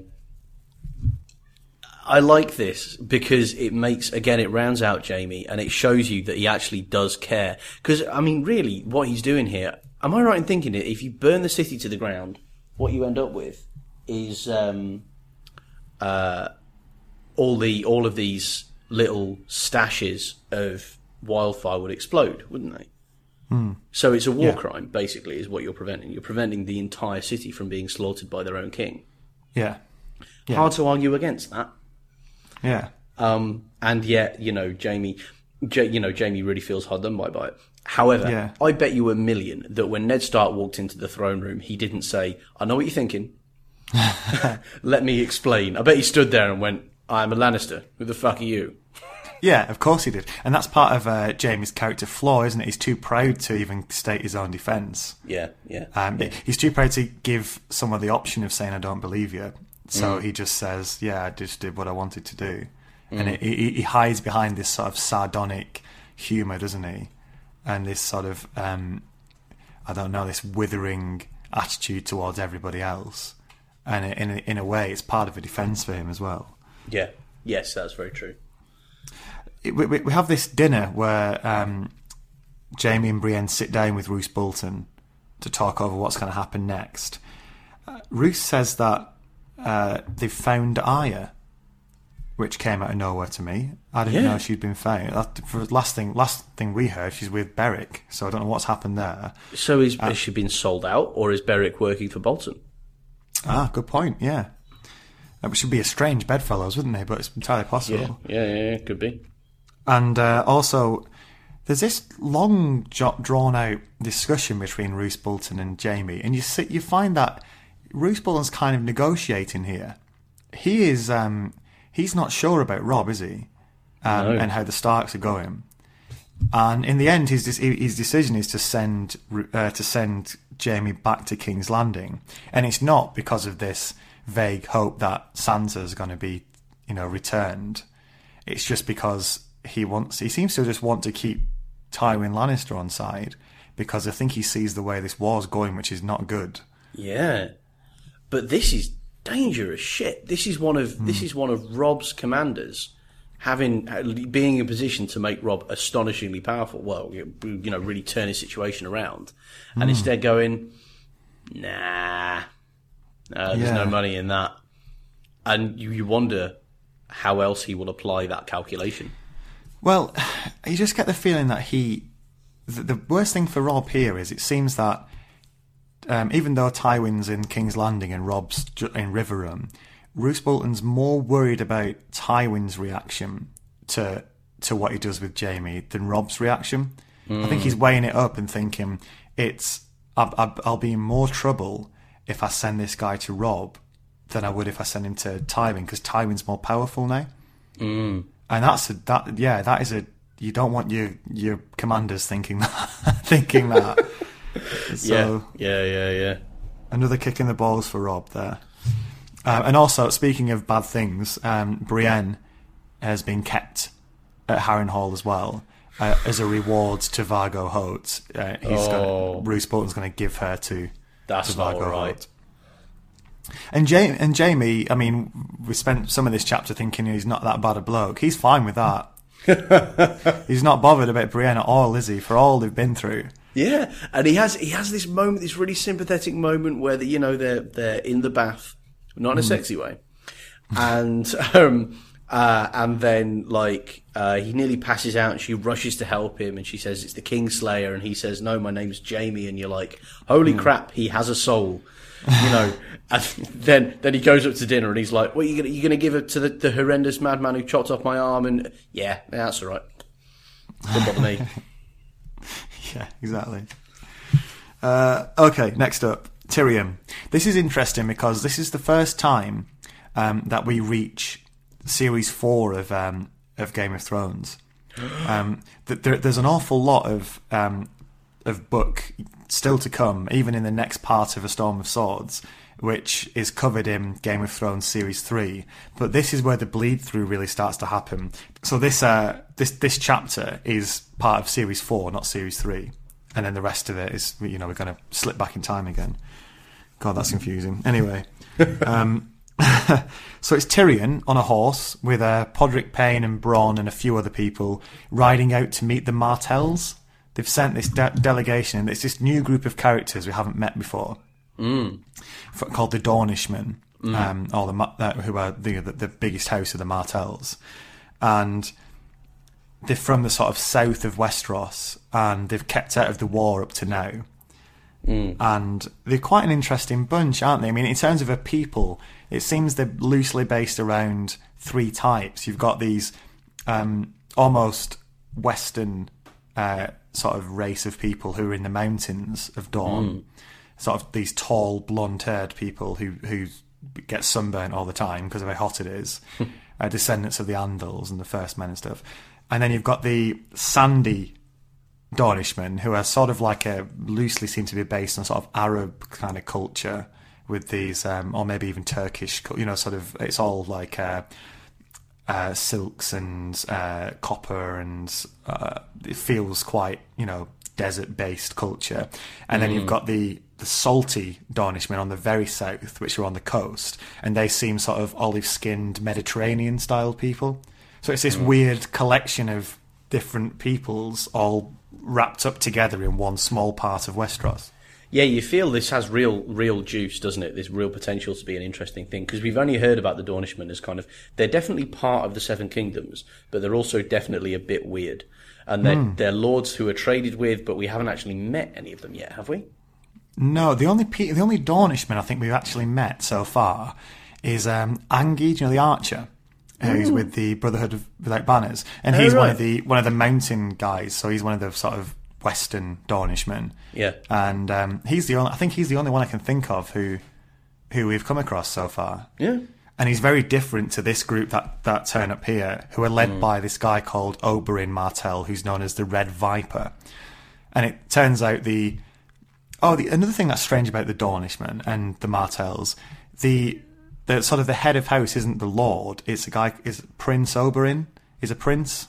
So it's almost like a separate king. It's almost a semi-independent kingdom, isn't it? Yeah, yeah. and he's called Prince, and, and the, the, the Red Viper's sort of the son of this the, this guy's called Prince Oberyn Mart- Martell, who's so fat and goatee that he can't travel anywhere, so he sent his, his brother in his place. Yeah. Um, and it seems that Oberyn, the leader, is is quite level-headed and cautious, and sorry, not Oberyn, um, Doran Martell, the, the leader, is quite level-headed and cautious, and the Red Viper, who's his younger brother, is this hothead who's after vengeance no matter what, and he's the guy who's turning up in King's Landing. And Tyrion immediately says, "This guy's going to cause the gutters to run with blood. He's notoriously short-fused." and I love this because you, you mostly right because you feel it coming at the end of the book, and you're like, "Oh, this is going to go someplace." You know, or at the end of the volume, at least, isn't it? This, um, but just like that, Tyrion entertains no hope whatsoever when he sees who it is. He's like, like he sees it. They come close when he sees his face, and he's like, "Oh, people are going to die." Uh, Like he just knows that's the way it's going to go. Yeah, yeah. And so the, the Red Viper's first sort of conversation with Tyrion, he's already trying to create a a reaction. He's mm. his way of introducing himself to Tyrion is to start talking about how all these stories were circulating when Tyrion was born about how much of a monster he was and how mm. literally people thought he had a tail and a, mm-hmm. a head that was three times the size of anyone else's. Mm. And um, and also he, he recounts this story about how Cersei used to abuse Tyrion when he was a baby and stuff and hated him. And it's just Oberyn, uh, the, the Red Viper's just kind of watching him for reactions and stuff as well. And he's making these demands. He's basically saying, I hear that, I think he says something like, I hear there are 70 courses being served at the wedding, but when's the justice going to be served? And then he's like, and he's- Zing. yeah, he basically wants um, Gregor Clegane's head on a plate, doesn't he? Um, and that's I don't I don't know worth briefly mentioning. That's because um, the Martells have this connection to uh, the old king, and I think he I think one of the Martell's daughters was married to uh, some member of the I think he's uh, some member of the royal family, and they were killed in the big sack of King's Landing by Gregor Clegane. So this is the whole the whole thing about wanting revenge for it, and they've never forgiven the uh, they've never forgiven the Cleganes for that, or the Yeah. Lannisters for that matter. Yeah, yeah. Uh, oh, and there's also the small matter of the the, the Tyrells and the Dornish, and the Tyrells and the and the Martells hate each other as well. And um, do you know Willas Tyrell's a- this crippled guy who Yeah. stays in Highgarden? Yeah. It turns out he was crippled by the Red Viper in a tournament. He knocked him off his horse, and Bloody hell. it seems like it was an accident. But then, yeah, know. Seems. this is a guy who fights with a poisoned spear. It's it turns out. So, Yeah, know. yeah, yeah, yeah. Yeah. So, what did you make of all this? This is a lot of it's a lot of sort of plot to suddenly dump on you at the towards the end of this half of the book. It is, um, but it's like like previous final chapters of, of these books where you're just like, yeah, bring it on, bring it on. I want to, I want to know what happens next. I want to know more. I want to know more. Um, And uh, I like this chapter First of all, because I, I think just for sheer balls out effrontery, I just flipping love this Red Viper guy. Just, you know, you're riding up to the representative of the king, who is also, um, you know, the son of one of the most powerful families in the land. And he essentially doesn't waste any time in, in the crudest possible offense giving. You know what I mean? It's as if he rode up and, uh, and Tyrion went, good to see you. And he just answered, that's what your mum said. You know, Yeah. it's like goes straight in on that level. Um, and I love seeing Tyrion's responses as well because Tyrion's been quite downtrodden recently, you know, been inside his head and feeling his anxieties and his insecurities. And then in this scene, we just come right back outside and all you hear about his thoughts are what he's saying at certain Yeah. points. And you, you know, you don't have any internal monologue, you know, when, when, um, uh, when, uh, the prince says, you know, uh, you know, you had a tail or whatever it is. You don't hear him go, oh, you know, another kind of insult, the sort that he was so used to receiving. You just see his response, which is just like, ah, and all the prostitutes are sad that I don't still have it, you know, like you just, like, and so you get this really strong sense of how good Tyrion is at swallowing his pride and not taking offense. And so it actually, for me, it kind of reestablishes Tyrion a little bit as kind of a kind of a badass, kind of Yeah. you know, in that kind of rhetorical way, Yeah. because he's just It's got quite- such control over himself. It's quite funny as well. For all Tyrion's worries about how this is going to play out, he also does secretly. Um, he's quite looking forward to the uh, the meeting between the Red Viper and Joffrey. it is because Joffrey's been telling these Dornishman jokes, which would which would seem to be in the same the same category as the sort of jokes that many English people tell about the Irish. You know, and it's just where the premise is that they're just really stupid, and the fact is that the jokes themselves aren't really very clever. Um, and like, and so I just, I just love the idea because it's like, it's like having Bernard Manning as king or like chief of the diplomatic corps, isn't it? It's just like, like welcoming you to a banquet and he's already got nine one-liners prepared about your particular ethnicity and whatever else it is, it's not going to go well, but it's probably going to be spectacular. yeah, it's going to be good. Yeah. Uh, next up is an Arya chapter, and there's this raid on uh, the the bloody mummers. They're uh, they, they've caught a few of their bloody mummers in this sort of sept, I thing, and they, they they raid it and kill as many of them as they can. Um, and it's, it's another sort of very short, sharp, and quite exciting battle scene. And it, a little interesting aside: Anguy, the archer, is using bodkin arrows, arrows with bodkin points, and these are kind of these are real in um, medieval warfare. Once again, you know can't- much more about medieval weaponry than I do. What are those? Yeah, well, they, they kind of like um, it was a different kind of arrowhead, and I suppose the closest thing to, to it is they, they're pretty much like the, the medieval version of armor piercing bullets. Oh, so right. they they were they were made in such a way as they were to they, they should. I think the the general belief is they pierced um, plate metal, whereas normal arrows wouldn't. They just bounce off. Yeah. So they were obviously a really important advance in technology during Yeah, the Middle yeah, Ages yeah. and for some reason Anguy's using them. So um, he he really is an extremely dangerous character now. Yeah. Um, I quite like that. Was There's often these little echoes with um, with medieval warfare and weaponry and stuff. I mean, I think some he, he mashes together quite a lot of different periods. You know, the High Middle Ages and Low Middle Ages and all this. But um, it's quite interesting to see how he does it. Um, Anyway, yeah. So the the there's a successful attack and uh, they hang a few of the a few of the perpetrators. And it's just it's just a bit of it's just a chance to, for us to watch the brotherhood in action isn't it? To see exactly what they do and how and how they conduct themselves. We also hear a bit more explanation about what's been happening to Beric and how he's still he's still alive.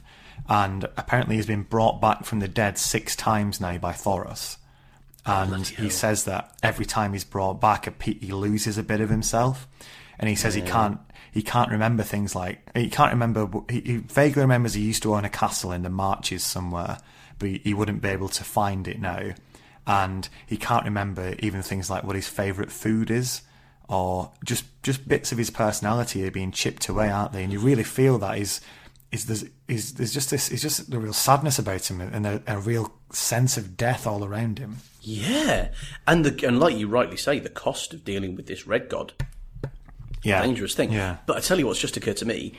Um, so he, he dies and then he comes back to life as a lesser being without the, some of the many of the things that make him human. Hmm. He's a zombie. Or he's, Uh, he's, yeah. he's in, a, in a, the part of a slow process of zombification, as indeed are these cold beings up north. So by the power of the red god, he is basically becoming the same thing as what the power of the cold gods is supposedly doing as well. Yeah, I, suppo- I, I suppose he is. Although he's he's capable. It doesn't seem that the um, the zombies, if you like, or the whites north of the wall, seem to be a bit like a hive mind. They just do what they're told to do, and he seems to. He he still has independent thought. Oh, he? yeah, he's yeah, not just. But but yeah, I think you're right. He's obviously on the scale of human to white. He's moved far more towards white, hasn't he? Yeah, yeah, you're right. I mean, yeah, it's, clearly he's not just shambling around going brains, brains, you know, um, because he's giving orders and making decisions and stuff. But it just occurred to me, is he not making quite a lot of decisions based on what Thoros says? Like, is there not a thing here where you've in both of these, you know, you've the you know you have this representative of the red god, a priest of the red god, making the decisions really. So I Yeah. wonder what Thoros' game is. Yeah, well, I think with with Melisandre and Stannis' relationship, you feel it's sort of like a a, a powerful um, power behind the throne special advisor, isn't it? Yeah. And um, coming in from nowhere, I get the feeling. Alastair Campbell of Westeros. yeah, yeah.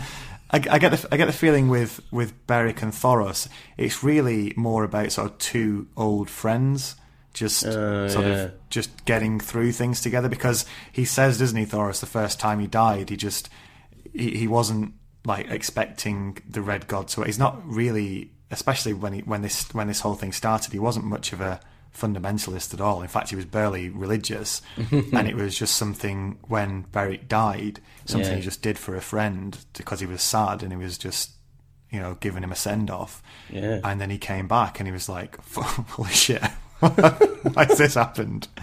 And um, they just, it seems like it's just these two mates trying to deal with it, isn't it? The, I just don't know. When they were sitting around chatting here, I got a sense of real camaraderie between the two of them, which you'd never get between Stannis and Melisandre. It's a very different relationship. Yeah, yeah, yeah, that's true.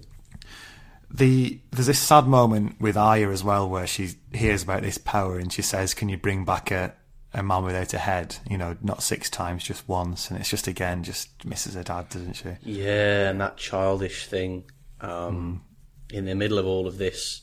She could be forgiven for just being like, I don't know what the fuck is going on after the two, whatever it is now, two years that she's had. But um, but she's still really like, can you can you bring back my dad? And it's, yeah, it's so sad. Another thing, she, she's losing someone else because Gendry decides he's going to join the Brotherhood uh, as an armourer. So he doesn't want to go back to Riverrun with with Arya because it looks like Arya's going going back to Riverrun. It, th- that's what Beric says now. We're going to we're going to send you back. I'm sure Robb will pay the ransom, and then you'll be back home safe and sound. Yeah. So it seems that at least at least one of these Stark characters seems to be on an upward tra- trajectory here. She's on she's on her way back. Yeah, yeah. Um, the, the other thing is they released the Hound. Uh, release the Hound. um, they uh, they re- they released the Hound, didn't they? And um, I can't hear it seriously now. Any, I really hope, I really hope Burns. it's never captured again, just because of that. Yeah, it's exactly that. Release the hounds. yeah, but he they, they set him free, and he he's he came back. Um, he comes back in this chapter to ask for his money. The only thing left to him in the world is just this money, which he's been using to drink himself to death. Yeah, Yeah, so he's come back and said, "Look, I want my gold back. You, you've stolen it from me." And they've basically given him an IOU, saying like, "When the war's over, you can have it back." But um, he obviously that's the only thing left for the Hound, and and they say that that's one of the reasons he's come back is he's, and one of the reasons he was waiting to die when they um, and he wasn't afraid of them when they caught him. Yeah. He's nothing left now. He's lost, isn't he? Yeah. and he's, he's nowhere to he's no one to serve he's nowhere to go he's not really got any thoughts of his own because he's he's just lived his life as a as a hired sword um, so he's just slowly drinking himself to death with this pot with this pot of gold and the reason he's come back is that he needs the gold to continue to drink and that's the only thing he cares about now yeah, yeah. again another another sad character I suppose Very much, very much. Okay, last two chapters for the day. All right. Uh, next is Bran, and uh, Bran and friends arrive at this tower. Um, it's a really cool set scene. This a really cool setting. It's a tower on an island in the middle of a lake, and you can get there by walking along a winding causeway, which you can't see beneath the water. Sounds like an amazing place to defend. You know, you're never yeah, going to yeah. get. You know, I wonder. I, I find it amazing that nobody lives there anymore. Actually, Seems that's like very true. perfect place. You know, perfect holdfast. But it's in the north, isn't it? Like, I mean, you know, you've got to. You can't farm when you're on an island like that. So you've got to you've got to have fields, and you know, presumably they're all too threatened by wildlings and so on because the Night's Watch is so reduced. Yeah, yeah, I suppose. Yeah. Um, and it's interesting. This, yeah, this this area that they've reached now is called the Gift, and it's called that because it, it's it's owned by the Night's Watch, so they're very close to the wall now. And it, the Night's Watch owns this land, and people are supposed to work it and give taxes to them for protection. But because the Night's Watch is so depleted, they've not been able to stop wildling raids anymore. So people have just moved away. So there's all these abandoned villages in the north now, uh, this this far north near the wall. Um, and they also say that the same thing happens to the Greatjon and his um, his people, who are the Yeah. furthest, who are the people who live the furthest north. And that's quite interesting because you can understand why his his people are probably the best fighters in Robb's army because they fight all the time. It's similar to I think in medieval England. I think it, there was a house. I think it was the Percys, um, but it was basically the people who lived um, in sort of the sort of Newcastle area or um, basically on the Scottish border Yeah. where like they were notorious for being the sort of the be- the people you desperately wanted in your army because Yeah. they fought all the time anyway because the Yeah. Scots kept coming over Yeah. for raiding parties. So the ones the ones who survived were the ones who were seriously badass. The people who Exactly, kept going were the people who practiced. You know. Yeah, yeah, exactly. So it's not surprising that the Greatjons got this particularly they're they're a particularly martially uh, useful uh, group up there. Uh, so so they hide in this Queen's Tower, and uh, it's just next to a village, and this big group of of men arrive in the village, and it's basically this quite tense scene where uh, Bran and his group are hiding out in this tower, hoping that these men don't come over, and they're just watching across the lake as these guys settle down. They can't work out who they are. They think they might be members of the Night's Watch, but they think if that was the case, they'd all be mounted. And there's just this bit of tension, isn't there? There is. There, yeah, there is, and for good reason. Yeah, who could it be? Well, let's talk about Jon, the next chapter. Because obviously By he's on the way. yeah, he's on the way south. They've climbed the wall now, so Mm. he's back in. He's back in the his his home his homelands, um, and obviously there's there's just a little bit more development with him and Ygritte, how they're very close now, but there's there are over certain things are still very different. You know, she's uh, uh, still very much a wildling, and he's still very much a member of the Night's Watch for Yeah, all their sort of intimacy. Yeah. Um, he criticises Ygritte's belief in Mance Rayder and the fact that she thinks that the wildlings can win and come south and survive. And Mm. he says, You're not disciplined enough, and discipline wins wars. Yeah. And you, your people are going to get slaughtered eventually by people further south. He's Yeah. probably got a point. He has. Um, I mean, I tell you what I think of is um, uh, when the Romans invaded Britain, they turned Hmm. up with like 10,000 men, and I think that the um, Boudicca's army contained like 150,000 men or something, and they just got hammered. Because Hmm. 150,000 men all stood in a massive mob going, come and have a go if you think you're hard enough. And the Russians went, all right then. Uh, the Russians, the Romans, Romans. went, the Romans Yeah, went, oh, all right then, and just sort of methodically hacked their way through this this whole crowd. yeah, the, the Romans, it turned out, were hard enough. Yeah, they. Uh. the lesson of history is that if you chant that, you should be fucking certain you're not you're not up against the Romans. Yeah, so Jon does believe that the wildlings' cause is pretty much lost, but Mm. also um, he thinks there is a real danger for Castle Black. The plan is to march on Castle Black and take it, Yeah, and he thinks it's it's really weak. Um, It's only held by some stewards, and the actual castle, because it's obviously built up against this wall. There's no defense for an attack from the south. They're obviously waiting for attacks from the north. So if you attack Castle Black from the south, it's not going to stand a chance. It's just a collection of towers. There's not even a wall around it. So he's very worried. Um, In spite himself, Jon's getting to know all these ra- like the raiders. Yeah. And it's quite an interesting bit where he's thinking about how um, he's got to know all these people, and even though he doesn't want to because he's going to betray them, he's you know he's getting to know them. Yeah. So he reaches this village. It's obvious because they sit by the bank of this lake and look out to this tower, and you know it's it's the tower where, where Bran is, and they're very they're so close to to meeting each other, aren't they? And actually, Jon says to Ygritte, "Why don't we swim out to the uh, to the to the tower?" Yeah. Obvi- Obviously, for a bit of bit of cheeky quiet time. Did you want uh, them to do this or not? Yeah, massively so. Because I thought he meets. Um, I thought the only way that Jon and Ygritte are, are leaving this together is something's going to happen, which means they've both, um, you know, some other reason to make them both split off. And I thought if they meet Bran, and he's got you know this tale of what he's trying to do. And I don't know. It might be might be a third way out because they can't side with the Wildlings because Jon won't allow it. They can't side with the Night's Watch because Ygritte won't allow it. But they could side with Bran, couldn't they?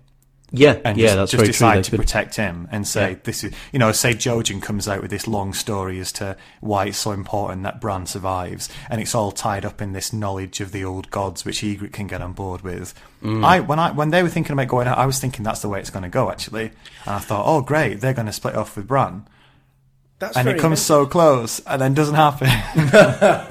This must have driven you crazy. I was quite relieved because I thought, right, right now, Bran meeting Jon is terrible because it, like, he can't, Jon can't tell everybody who the kid is, and um, that just puts Bran in greater danger. When if he met Jon without the um, the wildlings around, he'd be fine, and that would be a really yeah. great moment. Um, so, so you care about the good development of the plot, and I'm just caring about the characters' well-being. that says a lot about our different approaches to this.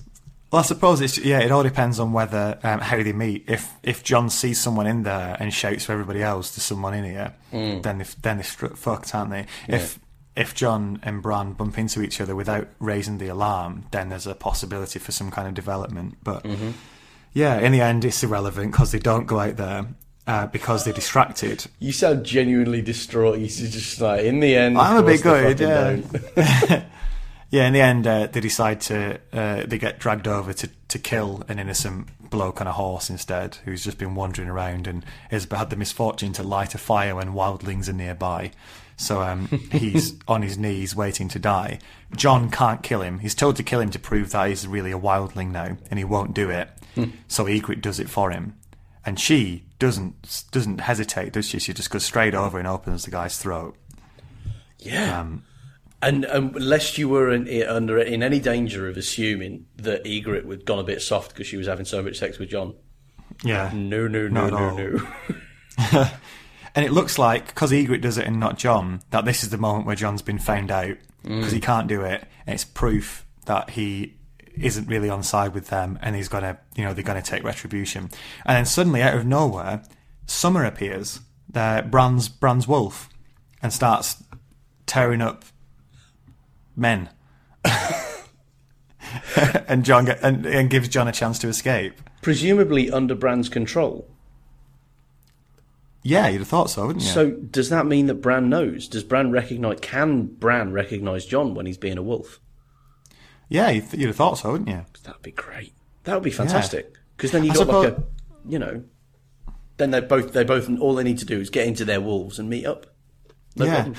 I- suppose uh, Jon uh, Bran isn't always in control of the wolf, so it Yeah. could be that this is a point where the wolf isn't being controlled by Bran. Yeah. But at the same time, it seems a strange time for this wolf to suddenly decide to attack. Yeah. Um, because it's just the perfect moment to save Jon and allow him to escape, and that's what he does. Yeah. Um, although he does get an arrow in his leg for his for his trouble as he's riding away. I Yeah. think we're, we're led to believe it might even be Ygritte who sticks one in his leg. Mm. And there's this horrible bit where he, he escapes, and then he's by this little river, and he's he's trying to pull the arrow out, and he ends up having to push the arrow through his through his leg. And oh god, I just wouldn't be able to do it. I just Yeah. oh yeah, horrendous. Yeah, it is, and Uh, there are two things that I, I think are really big about Jon in this chapter. He's he's he's a he's a man. You know what I mean? Now Yeah. he's he's like of all the Stark kids, he has even out of Robb, he has the the smallest sense of still being a kid about him because he's like you know he's got all this tactical knowledge that he just knows the wildlings aren't going to succeed, and he's already thought about the castle and how easy it will be to take the castle, and then he gets shot and just it, it I mean it hurts him, but in quite a matter of fact sort of way, he pushes it through his thigh, and it's like. Yeah, it's horrible, isn't it? And in the end, he, he he manages to do it back on the horse, and he's off to Castle Black, and that's where we leave it. Whoa! Whoa! What a uh, what a lot of material, and um, and what a setup for the next book. Oh yeah, and that's been that's been a proper flurry of climaxes, hasn't it? Like I don't think there was a single chapter that we just did that didn't have something pretty big in it. You know, Yeah. either like a surprise or a twist or a setup. I can't wait. I can't wait for the next bit. Yeah. Well, shall we? Um, let's look ahead to the next one then, because what you want to know, I know, I know what you want to know. You know what you want to know. It's where we're reading to next time. I, I always have the answer here. The answer. So it's so if you've got the book in two parts. This is where it's going to be difficult. If you've got the, the one big bumper volume of A Storm of Swords, then continue to read, and you're going to have to just go through chapter, you know, what our chapter descriptions are to, as to where to stop. Uh, But if, like us, you have Storm of Swords broken into two books, then we're now going to begin next week a Storm of Swords, Blood and Gold part. Two, so it's sort of Storm of Swords part two, and we will be reading from. Obviously, this, this the first chapter, which is a chapter about Daenerys, which begins. Her Dothraki scouts had told her how it was. Not, not sure how it was, but that is what they told her. There we go. Uh, we're reading as far as page 78 in the two part book, which is a chapter about Arya, which begins when they reach the top of the ridge. Um, so when you get to that chapter, stop reading, and we will do that next week. Ra- rather interestingly, we're still um, not at the end of. We're still about two chapters away from, or two parts away from being at the end of Game of Thrones series three. So we're we're a couple of weeks behind the actual TV series. But you know that's no bad thing because it's not. I, I, we won't have as much confusion between what we've seen on screen and what we're reading in the book as well. So, you know, if, if you're true. watching the TV series, you can quite happily watch it and then rewind a bit with us and see, you know, how the book is stacking up to it. Yeah, I'm looking forward to it now because um, yeah, yeah. Okay, well, the next cha- the next part for next week is going to be called Mhysa, or Mhysa, Mhysa, I think it's called actually. Um, and if you've got any, actually, any thoughts on the Storm of Swords Part One, of course, as ever, you can. You're more than welcome to send them in to us. The email address to contact us is sharkliveroilpodcast at gmail.com. That's sharkliveroilpodcast at gmail.com. Or you can get us on Twitter at sharkliveroil. And we're also on Facebook as well. Dave, Matt, is there anything else you want to say about Storm of Swords Part 1? it hasn't hung around, has it? It's galloped moves, through isn't it? itself, and it's got enough plot in it for three or four novels. But I'm quite glad he's kept up the pace, and I'm Hmm. really looking forward to seeing what happens next. Yeah. Which one, which which plot are you most invested in at the moment? Oh, good question. Um, actually, you know, I think it's Jon. I'm quite interested in that because I mean, so the the Catelyn stuff is very well. I mean, I don't want to try and guess, but he's been on, on on such a downward slope for Robb and for and for everybody. You know, we've had now a whole one and a half novels of the Starks are not going to get back to where you want them to be. So I'm kind of like I don't know what's going to happen, but I'm feeling more a sense of kind of of res- resignation there. Yeah, I keep thinking with with Robb, surely at some point we've got to hit the bottom and then start coming up again. Yeah, And every every time one of the, you get one of these setbacks, you think, well, maybe that's the bottom, and maybe the next chapter will see some kind of improvement in fortune. Um, and it's just yet to happen, isn't it? And hopefully, the next part of the book that that will that'll be when it does. But Yeah. on the on the other hand, is it just is it just sort of a irreversible decline now? Is it just going to keep going? We just don't. You see, Well- that, it is fascinating, actually. It is. It's fascinating, and you. One thing you can't make any money at is trying to guess what George Martin's going to do with the plot. So I'm still I'm invested in that, but I don't have the same sense of tension because I'm I'm basically assuming that you know it's just going to be a kind of slow decline and fall. And you could even see him just becoming not even dramatic, just sort of like kind of oh yeah, that kid who was the king in the north, as everybody hmm. sort of drifted away from him. yeah. You know. He just ends up with a household guard just knocking about, almost like Beric Dondarrion. just I am the do. king in the north. Which bit of the north? This bit here. From here to those I'm trees. the king in, in, in north, northwest. North. Norfolk, I'm the North, king North of Express. North Norfolk. Yeah. and uh, until next time. Till next Uh, time. happy reading and uh, enjoy the uh, obviously enjoy the enjoy the series as well because it's Oh, back on yes. now, isn't it? Yeah, The, uh, yeah, yeah, yeah. Game of Thrones series All right, take it easy. See you next time. do. Laters.